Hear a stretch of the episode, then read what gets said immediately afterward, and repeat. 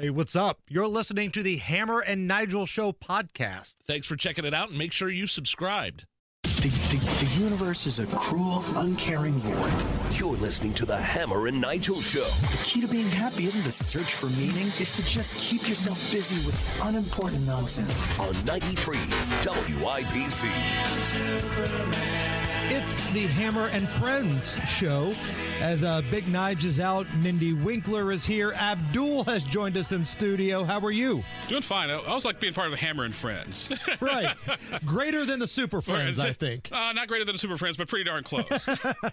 uh, we talked a lot yesterday, Abdul, about some of the polling numbers that uh, the group you're involved with, IndyPolitics.org, has released. Your group is partnered with a polling outlet, and we've got some numbers. Last week, we focused on the prosecutor's race. Now we've got some other races. I want to get into Todd Young here because I was surprised to see the polling numbers show that this was just a two point margin. Todd Young leading by just two percentage points. The Democratic challenger, certainly within the margin of error here. What are your thoughts? Uh, well, we think what it is is that uh, Todd Young uh, has issues, or he, I think he has issues. I think part of what his problem is is his about 25% of, of Republicans are undecided about whether they're going to vote for Todd Young. Our theory is that those are kind of the Donald Trump MAGA, more ideological, the Rob Kendall type conservatives, for, for lack of a better term.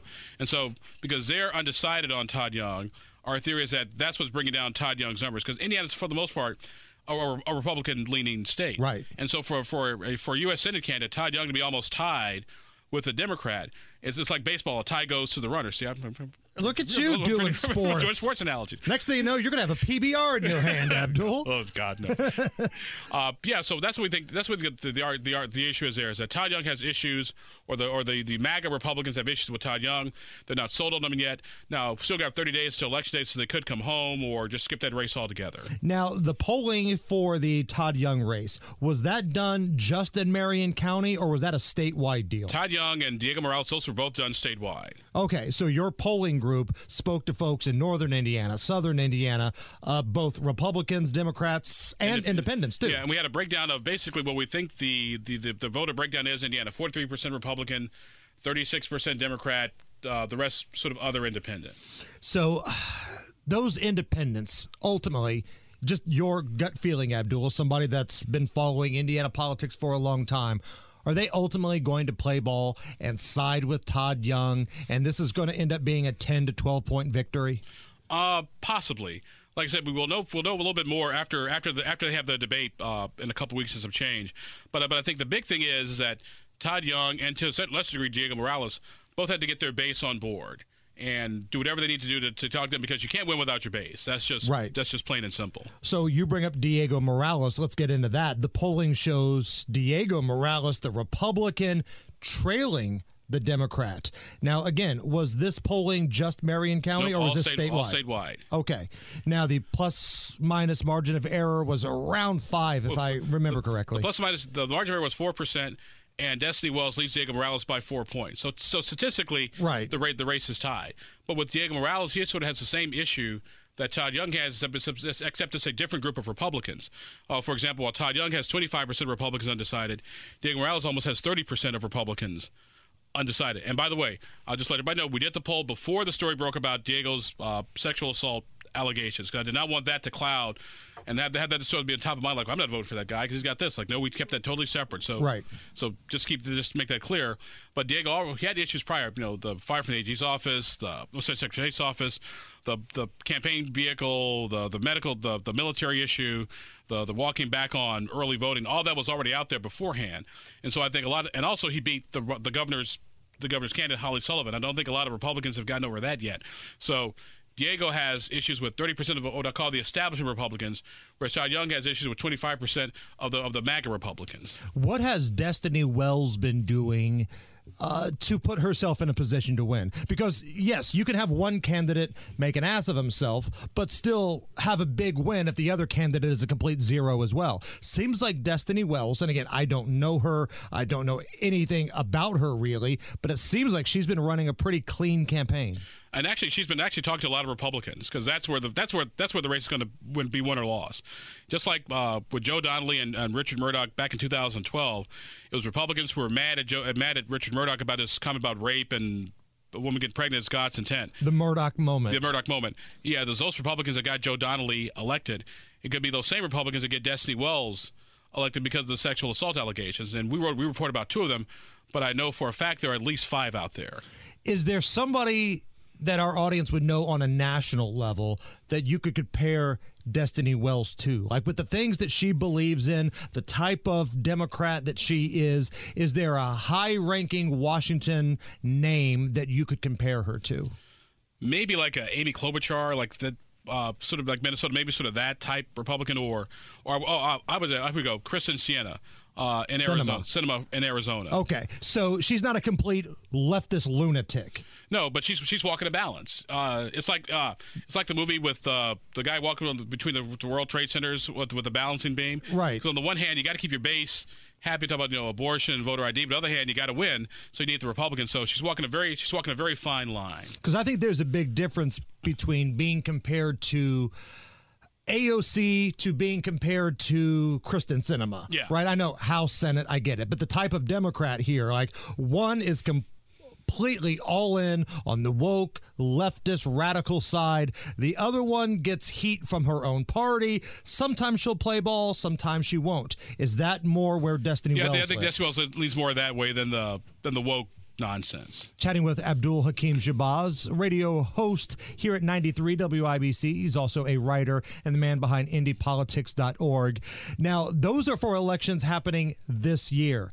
You had an interesting article about some polling about one Boss Hogsett, Joe Hogsett. The feeling that his last election brought us was that that was going to be it for him. That was going to be his last term as the mayor of Indianapolis. He thought he might get some sort of cush gig in the Biden administration or something else. Well, that never happened. And now we're hearing chatter that, hell, there's nothing else to do. Might as well run for mayor again. What does the polling show about the want or the desire to have Joe Hogsett run again? we polled about 300 residents in uh, Marion County. The, the, the, the, sample size was a little bit smaller, but there was some technical reasons for that. Uh, but only about 35, 36% of folks thought the mayor should run for a third term in office. Uh, another 30% said no. Another 30% said unsure. What about Democrats in that? Because you know what the Republicans are going to say. Uh, but what did the Democrats I want to say, say only about only about half of Democrats That's interesting. thought thought the mayor should run for a third for a third term. Uh, like I said, we're going to probably pull again, maybe like January, February, uh, with with with some mo- bigger numbers for Marion County in particular. But but I thought it was interesting that only a third of folks thought the mayor should run for election, and only half of Democrats did, which which doesn't bode well for the mayor if he decides to run again. But of course, the big issues are crime in the roads. You know, Right. big big shocker. So. Was it a mistake for the mayor's office and city leaders and civic leaders to kind of have that big mission accomplished ceremony, that celebration about a month or so ago about the crime numbers being lower in Indianapolis? Because anytime somebody does that kind of stuff, you set yourself up for failure if the numbers start to get squirrely. It didn't work for George W. Bush. And ever since they've had that little, hey, let's all smack each other on the ass celebration about crime, things have kind of gone on an uptick. Well, it's kind of like being valedictorian in summer school. what, what do you what do you what does it really mean? What do you, what do you really get for it?